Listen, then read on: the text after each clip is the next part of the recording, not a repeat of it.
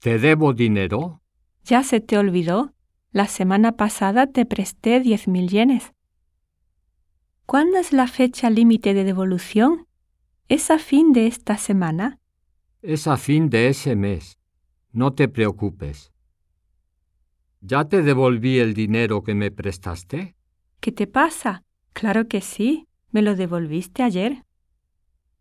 ¿Entendió? No estoy seguro. ¿Podría repetirme?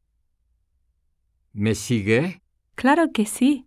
Es fácil y ya habíamos hablado la semana pasada. ¿Entiende lo que le estoy diciendo? Creo que sí. Está perfectamente claro.